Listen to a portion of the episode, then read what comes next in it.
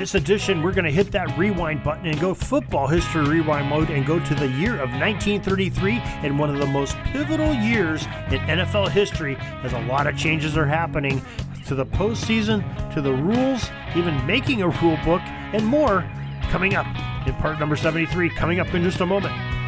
This is the Pigskin Daily History Dispatch, a podcast that covers the anniversaries of American football events throughout history on a day to day basis.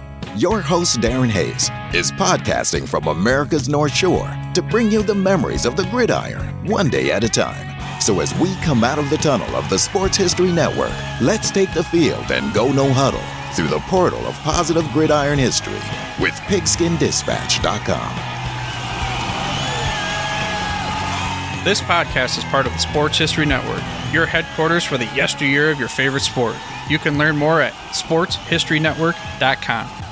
Hello, my football friends. This is Darren Hayes of PigskinDispatch.com. Welcome once again to the Pigpen, your portal to positive football history, and welcome to another edition of the Football History Rewind as we go through the football history year by year, and we are going by college and professional levels differently. And this year, is 1933, and it's the NFL season that is so pivotal and important in NFL history and football history for that matter. But before we get to that, let's make sure you are aware of our daily newsletter. You can get it each and every day, 6:30 a.m. Eastern, in your email inbox, totally free. Cancel at any time by signing up with answering two simple questions, which are embedded into the notes of this podcast or at the top of Pigskin Dispatch or JerseyDispatch.com, and you'll know everything that's going on in the Pigpen in sports history for that day. We're really proud of it. We're adding things each and every day. You'll see Hall of Fame birthdays, events,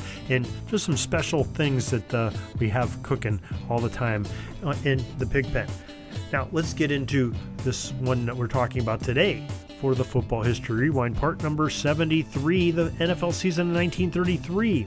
And it was a season that was full of promise. Remember back in part number 71, in 1932, we remember that the NFL was down to its lowest number of franchises in league history. They only had eight teams.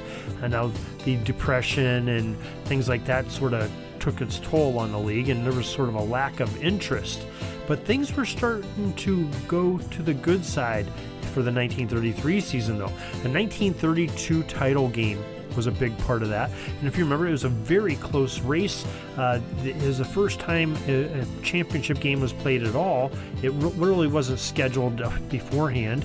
It was sort of a handshake between uh, George Halas and the owners of the Portsmouth Spartans, and they ended up playing that impromptu game indoors because of a big snowstorm and just uh, built a lot of different things going on, a lot of controversy. We got that, that in part number 71, and uh, ended up Red Grange throwing a touchdown pass to uh, Bronco Nagurski, or maybe it was the other way around. Those two were involved anyway, and uh, very controversial finish, a close game, close uh, league standings, and boy, that uh, just turned the tides. That and some other things that happened with a blue law in the Commonwealth of Pennsylvania. Up to that point, in 1933, you could not play professional sports games in the Commonwealth of Pennsylvania on Sundays because of biblical laws of you know not laboring and things like that. And uh, so the people in Pennsylvania decided, hey, we're not going to have uh, people laboring on Sundays. In professional football, you're getting paid for that. That's labor, and we can't have any of that. And, you know, the Frankford Yellow Jackets, they struggled through that. Pottsville Maroons, they sort of snubbed their nose at it and still played on Sunday. Uh, but they all had to, you know, do what they had to do to uh, play ball. And those two franchises, unfortunately, did not make it through the Great Depression and all the financial woes that were going on in the, the years prior to this 1933 season. So both Pottsville and Frankford went by the wayside.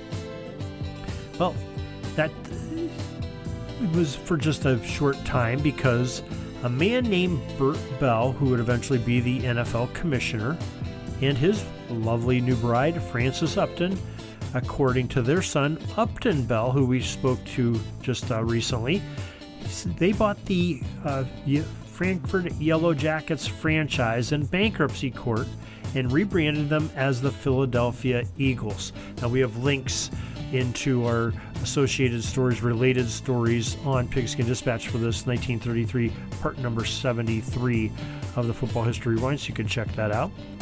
And so Philadelphia was going to get a team when it looked like these blue laws were going to be lifted. And Pittsburgh decided they would get a team too. They would call themselves the Pittsburgh Pirates. And about a dozen years later after that, they would become the Pittsburgh Steelers as we know them today. And so those two Pennsylvania franchises that we still see in the NFL today, they both came in in the same year, 1933, because of those blue laws lifting. So that added two teams to the National Football League. Well, a third team decided to come in as well. They were the Cincinnati Reds.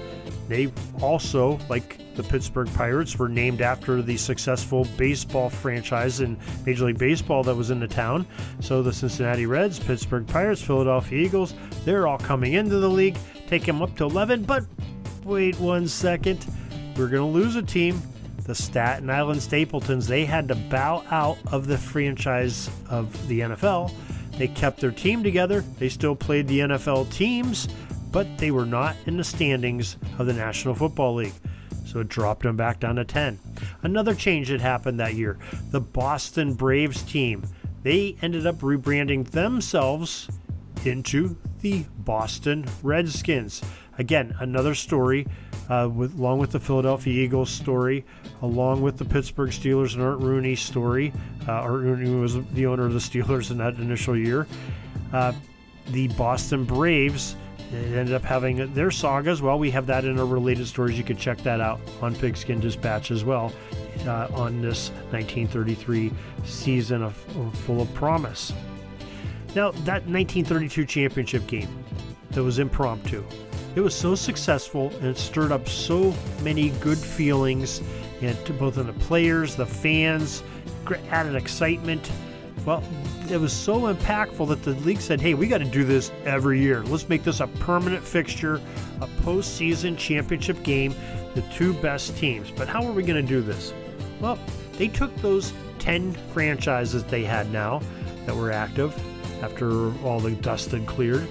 They split them into two divisions, an East and a West, five in each, and they said the top team in each division, those two teams would play for the championship game. Sounds pretty good on paper.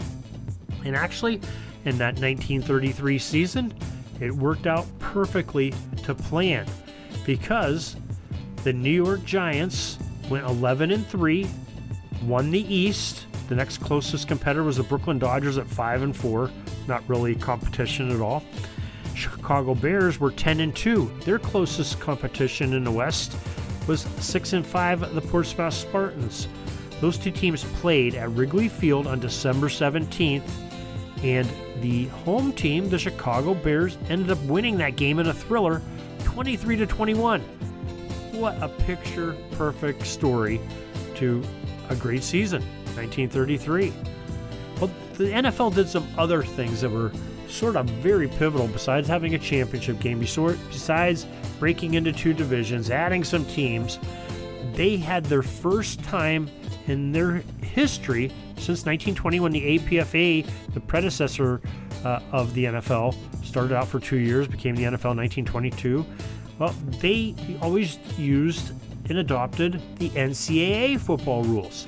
Well, this year they were going to make some change. They had sort of four really different rules than the college game was using, and one that was similar that changed also in the college. The first one uh, was the adding of the hash marks to the field. Uh, you know, putting inbounds marks so the ball would not be by the sideline starting off. The college game, as we learned last time in Football History Rewind, they added a hash mark, and the NFL did by making a mark 10 yards off of each sideline. That's where the ball would be placed when it went in that outer zone or went out of bounds to try to keep offenses towards the middle of the field, trying to promote offense and you know, trying to have a balanced attack of offense versus the defense. They also decided that there was not enough scoring, that there was too many ties, and it was kind of a stagnant game that the fans were watching. They needed to add a little bit of excitement, and scoring as excitement. So they took the goalposts which in 1927 in the college game had been moved from the goal line to the end line where we see them now in football. And the NFL reversed this and said, hey, we're going to take them off the end line and put them 10 yards closer for the kickers on the goal line and let them kick from there. Okay, that, that had some effect to it. That rule stayed until 1972, so it lasted almost 40 years, which is amazing. You see these uh, highlights and films and photographs from a little over 50 years ago, and you see those goalposts in the NFL on the goal line. Pretty amazing. College kept them on the end line the whole time, though. So, with that goalpost moving, they had to make some uh, alterations to some other rules. So, they said that if uh, a punt hit the opponent's goalpost before it touched a player of either team, it would be a touchback. And if a team was punting from behind their own goal line, trying to punt it out, and it hit the goalpost, that would be a safety. So there's two more rule revisions that were made, NFL only. And the other thing they did is from that 1932 championship game where Bronco Nagurski threw to Red Grange for that game winner. Well, they took and they said uh, the controversy that was the NFL rule in 1932 and before was that the player had to be uh, throwing the forward pass had to be at least five yards behind the line of scrimmage when he let go of the pass. There's some controversy that maybe Nagurski was not that far behind there, and he I think even admitted to being that later on. In 1932, they cleaned that up and said oh, it's a legal forward pass as long as the passer is anywhere behind the line of scrimmage, much like today's rule, sort of set the stage for that and they called it the Nagurski rule. It was abolished. So that was a kind of a nice thing that they did there, and that that definitely, you know, did a lot of things to promote good football and took it all the way into today with those changes. And of course, they would have their own rule book soon enough after that, after those adoptions. And uh, NFL was way along its way to try to get itself out of the shadow of college football. It'd be another 25, almost 30 years before they would fully get out of that and be uh, successful on their own and not uh, just the, the, little brother of college football. Uh, but uh, we know that, how that story goes, and uh, we're going to tell that story by talking about it one year at a time in this Football History Rewind. So next time we'll come back in Football History Rewind, we will talk about the 1934 college season. And after that, in part number 75, we'll be back in the NFL for the 35, 34 season. I'm sorry. So look forward to that. But we have plenty of programming coming up on Pigskin Dispatch on these podcasts and on the websites. We have something going on each and every day. If you don't see a podcast coming out new in your favorite podcast aggregate, you can go to pigskindispatch.com. And on the front page, there will be past podcasts that are relevant to that day. We have one for every day of the year, remember. We did that for a couple years. We have those popping up along with some other specials that are popping up, some older podcasts that maybe you can give a listen to there. And always there's some great stories, Hall of Fame birthdays, and uh, some other exciting things going on there. And don't forget about our sister website, jerseydispatch.com. We do the same thing with the other major sports of North America hockey, baseball, and basketball are coming up there, and we're trying to get into horse racing and everything else a little bit. So anything with a number on jerseydispatch.com. So we look forward to having you visit our websites each and every day. Get that newsletter, and you'll know exactly what's coming out on both websites and the podcast. And don't be afraid to uh, subscribe to your to our podcast at your favorite podcast aggregate, and uh, you know, they'll tell you as soon as we release one that way too. So there's many ways to do it, and on the Sports History Network as well. So until next time, everybody, have a great gridiron day.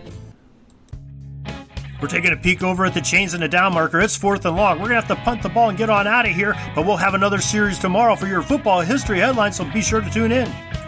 We invite you to check out our website, pigskindispatch.com, not only to see the daily football history, but to experience positive football with our many articles on the good people of the game, as well as our own football comic strip, Cleat Marks Comics. PigskinDispatch.com is also on social media outlets Facebook, Twitter, Instagram, and don't forget the Pigskin Dispatch YouTube channel to get all of your positive football news and history. Special thanks to the talents of Mike and Jean Monroe, as well as Jason Neff for letting us use their music during our podcast. PigskinDispatch.com is a proud affiliate of the Sports History Network, the headquarters of sports yesteryear.